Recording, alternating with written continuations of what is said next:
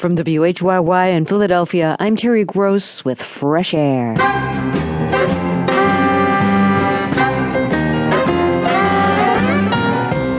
On today's Fresh Air, the controversies surrounding the September 11th Victim Compensation Fund. The fund is supposed to give the families of victims a cash amount related to the victims' projected earnings had they lived. This is resulting in feuds, lawsuits, and moral questions about the relative value of a victim's life. We'll talk with Lisa Belkin, who wrote about the fund for the New York Times Magazine.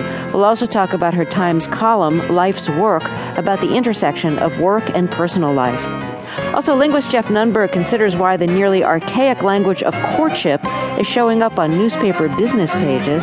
And rock historian Ed Ward reviews When the Sun Goes Down The Secret History of Rock and Roll.